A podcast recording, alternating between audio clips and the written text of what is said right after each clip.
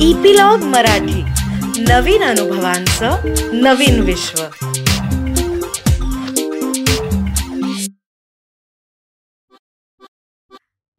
नमस्कार मी Reema Amrapurkar. Epilogue media बरोबर घेऊन आली आहे गोष्टींचा खजिना ज्याला आम्ही नाव दिलंय बायोस्कोप. या बायोस्कोप मधून आपण ऐकणार आहोत विविध ढंगी विविध रंगी गोष्टींचा खजिना जो महाराष्ट्रातल्या कानाकोपऱ्यातल्या लेखकांनी आपल्यासाठी तयार केलाय. आज जी आपण गोष्ट ऐकणार आहोत त्याचं नाव आहे मृगजळ आणि ती लिहिली आहे रेणू गावस्कर यांनी. निशा मला एका संस्थेच्या आवारात दिसली. मी संस्थेत प्रवेश केला तेव्हा खाली वाकून झाडांना पाणी घालण्याचं काम ती करत होती. चाहूल लागली म्हणून तिनं मागे वळून पाहिलं तेव्हा तिचं सुंदर रूप बघून अक्षरशः मुग्ध व्हायला झालं. निशाचा सावळा चेहरा कुरळ्या केसांच्या महिरपीनं अगदी खुलून दिसत असे.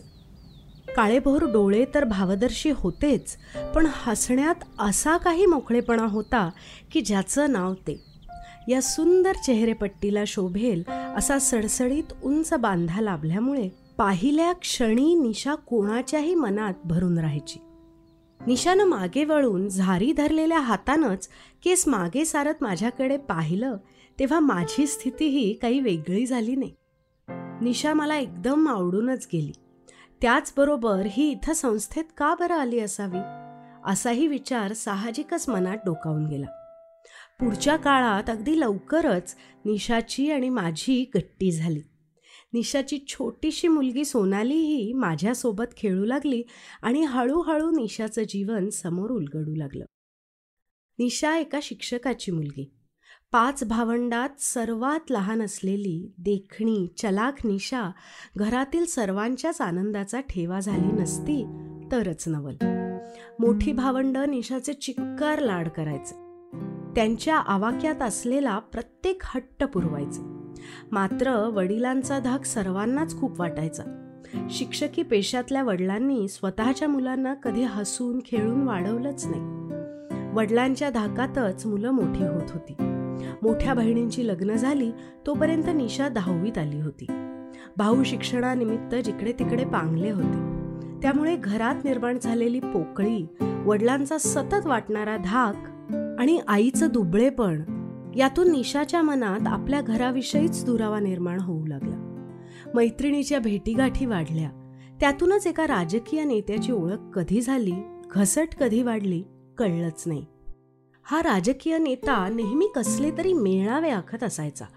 आज काय हा कार्यक्रम उद्या काय तो दौरा असं सदैव चालू असायचं. एकदम टेचात असणारा राजकीय सत्तेची घुरमी दाखवणारा हा माणूस निशापुढे मात्र अगदी गोड मधाळ वागायचा.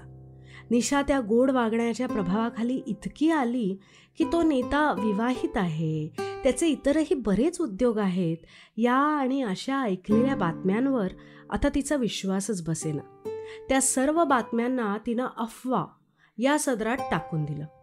त्यानं सांगितलेल्या त्याच्या वैवाहिक जीवनाच्या असफलतेच्या गोष्टी तिला तंतोतंत खऱ्या वाटू लागल्या.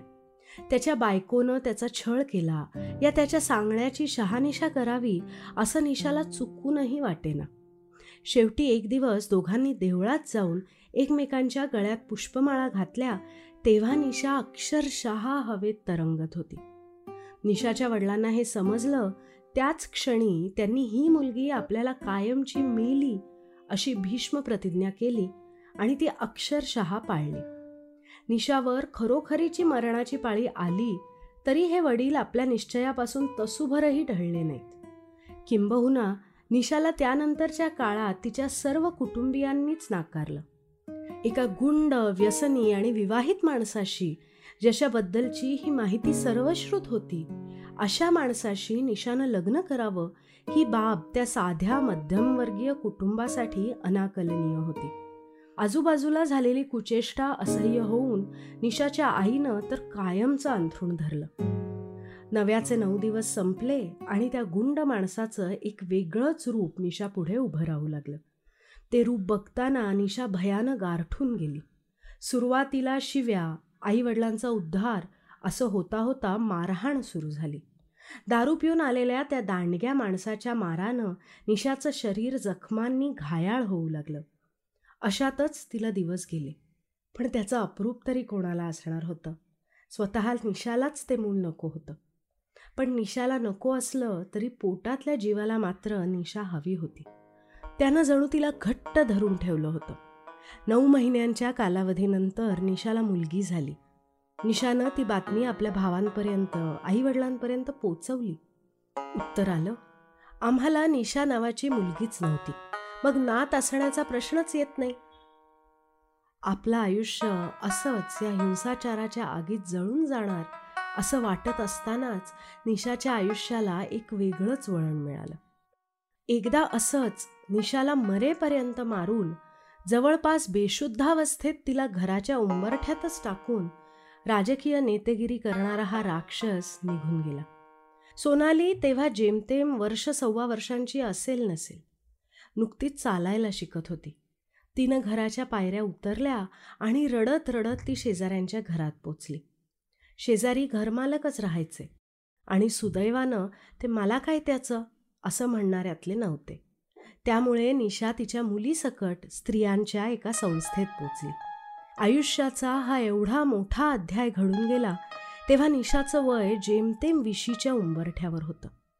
घर पार मागे सुटलं होतं. पदरात एक मुलगी होती आणि दोघींचाही अंधारा भविष्यकाळ समोर ठाकला होता. पण त्यातूनही निशा सावरली. त्यावेळची तिची स्थिती आठवताना जाणवतंय की तिच्या जीवनप्रेरणा इतक्या सक्षम होत्या की झालेल्या जबरदस्त आघातातूनही ती सावरली. पुढे तिचा चुणचुणीतपणा लक्षात घेऊन संस्थेतच तुटपुंज्या वेतनावर का होईना तिला नोकरी मिळाली. सोनालीच्या राहण्याचीही सोय झाली. निशानं सुटकेचा निश्वास सोडला. पण म्हणतात ना आयुष्याचं तारू एकदा का हेलखावे खाऊ लागलं की ते सावरून धरायला संयम धैर्य दूरदृष्टी अशा अनेक गुणांना धरून राहावं लागतं. या गुणांची जडणघडण घरात समाजात अगदी सुरुवातीपासून व्हायला हवी. तशी ती निशाच्या बाबतीत झाली नाही का? आजही शालेय शिक्षणात सुद्धा या मूल्यांचं संवर्धन होताना दिसतंच असं नाही. निशाच्या बाबतीतही कितीतरी गोष्टी जमल्या नाहीत त्या नाहीतच.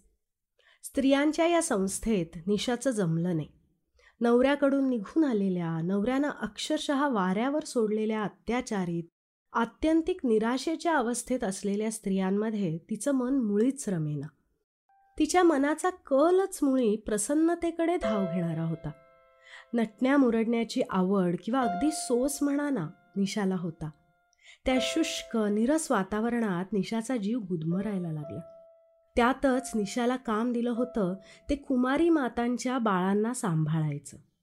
या आई होणाऱ्यात कितीतरी मुली असायच्या ज्यांच्यावर येऊन पडलेलं गर्भारपण बाळंतपण त्यांना इतकं असह्य झालेलं असायचं की जन्माला आलेल्या बाळाविषयी त्यांना अजिबात प्रेम वाटत नसे. उलट अनेक मुली बाळाला तिथेच ठेवून पुन्हा एकदा आपल्या घरी जाण्यास आतोनात उत्सुक असत. साहजिकच बाळाकडे त्यांचं दुर्लक्ष होई निशा त्या छोट्या जीवांची उस्तवार करताना हे सारं बघायची. तिनं ज्याच्या गळ्यात माळ घातली होती त्याच्या मारहाणीची अशी काही दहशत निशानं घेतली होती की संस्थेच्या आवाराबाहेर पाऊल टाकण्याचंही धाडस तिनं अनेक महिने केलं नाही. जणू तो कुठूनही येईल आपल्याला धरून मारहाण करत घेऊन जाईल याची तिला भीती वाटायची. त्यामुळे या मुली घरी जाताना दिसल्या की तिची अस्वस्थता पराकोटीला जायची. एका बाजूला परित्यक्तेचं आयुष्य ओढणाऱ्या त्या मनोवेदनांनी अक्षरशः कळाहीन झालेल्या स्त्रिया आणि दुसऱ्या बाजूला बाळांना सोडून जाणाऱ्या मुली यात निशाचं मन हेलकावे खात राहायचं. याला अपवाद नव्हते असं मुळेच नव्हतं. कितीतरी मुली बाळाला सोडून जाताना आक्रोश करायच्या. पण म्हणजे साऱ्याच वातावरणावर एक उदासीनता पसरलेली असायची. हळूहळू या उदासीनतेनं निशाच्या मनावरही अंमल गाजवायला सुरुवात केली. निशाची आणि माझी गाठ झाली तो साधारणपणे हाच काळ होता. वरकरणी हसण्याचा मुखवटा पांघरणाऱ्या या तरुण गुणी सुंदर मुलीच्या हृदयातली उदासीनता उघड होत गेली आणि तिच्यासाठी काहीतरी केलं पाहिजे अशी प्रेरणा माझ्या मनात निर्माण झाली. पण करावं तर काय करावं या विचारातच बरेच दिवस गेले. निशा आपल्या नवऱ्याच्या नावाच्या उल्लेखानंही शहारून जायची. त्यानं तिच्यावर किती शारीरिक आणि मानसिक अत्याचार केले असतील याची झलक तिच्याशी बोलताना सहजच मिळायची. मला बघितलं ना तरी तो मला तिथंच मारून टाकेल. असं म्हणत ती नव्या जगाचे सगळे पर्यायच नाकारत असे. यातून बाहेर यायलाच निशानं कितीक महिने घेतले? एकीकडे तिच्या मनाची तयारी संवादाच्या अनेक अंगातून होत असतानाच दुसरीकडे मी काही सामाजिक संस्थातून निशाच्या भविष्याची संभाव्य चाचपणी करत होते. शेवटी अशी एक जागा मला सापडली. मनोरुग्णांच्या एका संस्थेला परिचारिकेची गरज होती. निशाच्या मुलीला सामावून घेण्याची पूर्ण तयारी त्यांनी दर्शवल्यावर हा प्रस्ताव मी निशासमोर मांडला. खरं तर एका संस्थेतून दुसऱ्या संस्थेतच पाठवायचं तर एवढा सायास करायचा कशाला? असा प्रश्न कोणाच्याही मनाला पडेल. पण वरवर पाहता दोन्ही संस्थाच असल्या तरी दोन्ही संस्थांच्या दृष्टिकोनात तिथं मिळणाऱ्या वागणुकीत जमीन आसमानाचा फरक होता. या पहिल्या संस्थेतलं वातावरण इतकं निर्मम होतं की तिथं राहण्याची इच्छाच कोणाला होऊ नये. दुसरी संस्था पहिलीच्या तुलनेनं खूप लहान तर होतीच पण तिथल्या मुख्य बाई अगदी खडी साखरे इतक्या गोड स्वभावाच्या होत्या. निशाला समजून घेण्याचं वचन त्यांनी मला दिलं आणि ते शेवटपर्यंत पाळलं. मात्र मला निशासाठी एक वेगळाच मुद्दा महत्त्वाचा वाटत होता. वाटायचं इथं स्त्रियांच्या या संस्थेत निशाला परत परत आपल्या दुःखाची आठवण येते बाहेर जाणाऱ्या मुलींना पाहताना स्वतःच्या हरवलेल्या स्वातंत्र्याच्या आठवणींनी तिचं मन व्याकुळ होतंय. आज संस्थेतच राहावं लागणाऱ्या स्त्रियांची भांडणं हमरी तुमरीवर येणं याचा तर तिनं धसकाच घेतलाय. या दुसऱ्या संस्थेचं रूप त्या मनानं खूपच वेगळं होतं. इथंही राहणाऱ्या स्त्री पुरुषांना त्यांच्या घरानं नाकारलं होतंच. त्याचं अतीव दुःखही त्यातल्या अनेकांना होत असेल कितीतरी जण सायंकाळच्या उदास कातरवेळी हमसाहमशी रडत असत. पण तरीही मानसिक समतोल बिघडून गेलेल्या या सर्वांची स्वतःची अशी एक मस्त दुनिया होती. त्या दुनियेत राहताना कित्येकदा वरपांगी तरी त्यांची दुःख दिसायची नाहीत. हसणं खिदळणं गाणी म्हणणं यांचा कल्लोळ चालू असायचा. त्यातच भर म्हणून ही सारी जणं तशी वयानं चांगलीच प्रौढ असूनही एखाद्या लहान मुलागत जीव लावायची. यात निशाचा जीव किंचित रमेल असं वाटून सगळी योजना आखली. निशाला नुसतंच विश्वासात घेतलं असं नाही तर तिच्याशी दीर्घ चर्चा केल्या. नव्या संस्थेतील माणसांच्या मनोविकारांचा निशाच्या मुलीच्या मनावर कितपत आणि कसा परिणाम होईल याची एका परिचयाच्या मानसोपचार तज्ज्ञांशी भेट घेऊन शक्याशक्यता पडताळली एवढं सगळं झाल्यावरही निशाला संस्थेतून बाहेर पडायला अनेक महिने लागले. निशाच्या मनाचं कच्चेपण याला जबाबदार होतंच पण संस्थेनंही निशाच्या बाहेर जाण्यात अनेक अडचणी आणल्या. निशाचं पहिलं लग्न अर्थात जर त्याला लग्नच म्हणायचं असेल तर. ते कायदेशीर नव्हतं. त्यामुळे योग्य कालावधीनंतर तिच्या विवाहाची तयारी करण्यास संस्थेचा विरोध नव्हता. मात्र निशा सज्ञान असूनही आपल्या मुलीची काळजी घ्यायला असमर्थ आहे. तिला तिच्या नवऱ्यापासून धोका आहे अशी समर्थनीय आणि असमर्थनीय सुद्धा कारणं देत संस्थेनं निशाला मोकळं करायला फार मागे पुढे केलं.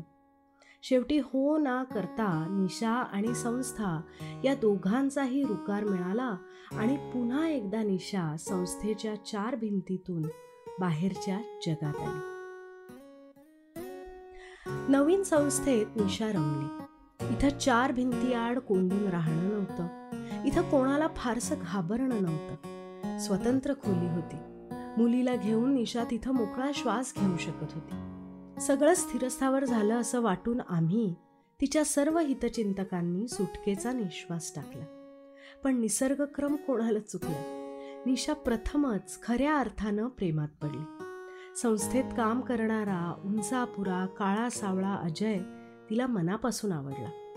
झालेल्या घोर फसवणुकीचं दुःख विसरण्याचं सामर्थ्य अजयच्या सहवासात आहे असं निशाला वाटायला लागलं. आपल्या भावी आयुष्याची स्वप्न ती रंगवू लागली. असेच काही दिवस महिने गेले आणि याही भ्रमाचा भोपळा एक दिवस फुटला. संस्थेत निशा आणि अजयच्या वर्तनाची चर्चा सुरू झाली. सुरुवातीला कुजबुजीच्या स्वरूपात असणाऱ्या चर्चा हळूहळू उघड स्वरूपात होऊ लागल्या. अशा गोष्टी कधीच लपून राहत नाहीत. खास करून संस्थेच्या परिघात तर नाहीच नाही त्याच न्यायानं अजय आणि निशामधले नाजूक बंध संस्थेच्या चालकांपर्यंत पोचले. संस्थेच्या मुख्य बाई अत्यंत समंजस. त्यांनी ही सारी बाब समजून घेतली आणि संस्थेची शिस्त राखण्याच्या दृष्टीनं काही कठोर पावलं उचलली. अजय आणि निशाला कार्यालयात बोलावून कानावर आलेल्या गोष्टींची शहानिशा केली. असे प्रकार संस्थेच्या परिसरात चालणार नाहीत अशी कडक समज तर त्यांनी त्या दोघांना दिली. परंतु सद्यस्थितीत अजयनं निशाशी लग्न करावं असा प्रस्तावही त्यांनी मांडला. बाईंचे हे शब्द ऐकले मात्र अजयनं एकदम बाजू बदलली. त्यानं या सर्व प्रकाराचा इन्कार तर केलाच पण एक मूल असलेली स्त्री आपली पत्नी झाली तर आपल्या कर्मठ आईवडिलांना आत्महत्या करण्याशिवाय पर्याय राहणार नाही असंही त्यानं ठामपणे सांगितलं. पण मुळात त्यानं निशावर त्याचं प्रेम असणंच नाकारलं. निशाच आपल्या पाठी होती असं तो ठामपणे म्हणत राहिला. आज या घटनेला कितीतरी वर्ष झाली. अजयचं पुढे काय झालं याचा काही पत्ताच लागला नाही. त्याचा पत्ता लावूयात त्याला तुझ्याशी लग्न करायला लावूयात असं सुचवलं की मात्र निशा या प्रस्तावाला निश्चयानं नकार दे. आपल्या नशिबात लग्न सहचराचं प्रेम या गोष्टी नाहीतच असं तिच्या मनानं घेतलं. आईवडिलांचा पूर्ण असहकार भावंडांनी पाठ फिरवणं त्या नवरा म्हणवणाऱ्या गुंडानं मांडलेला छळ आणि अजयनं केलेली फसवणूक या साऱ्या गोष्टी खोल गेल्या. निशाला उद्ध्वस्त करून गेल्या. निशानंतरही एका वेगळ्या संस्थेत काम करत राहिली. भले बुरे अनुभव घेत राहिली. पण पुन्हा म्हणून ती कुठेच स्थिरावली नाही. कधीच आनंदली नाही. आपल्या शुष्क आयुष्यासोबत मुलीचीही फरफट करत राहिली. जगण्याचा अर्थच समजत नाही असं म्हणत जगत राहिली. जगतच राहिली. तर एवढीच होती आजची गोष्ट. आणि लवकरच आम्ही पुढची गोष्ट घेऊन येऊ आणि त्याची माहिती तुम्हाला मिळण्यासाठी इपिलॉग मीडिया वेबसाईटवर किंवा तुमच्या आवडत्या पॉडकास्ट ॲपवर जसं की Jio Saavn Apple Google podcast Castbox याच्यावर तुम्ही आम्हाला सबस्क्राईब करायला विसरू नका. आणि तुमच्या मित्रमंडळींबरोबरही हा अनुभव नक्की शेअर करा आणि त्यांनाही सबस्क्राईब करायला लावा. म्हणजे तुम्हाला एकत्र ह्या अनुभवांची मजा लुटता येईल.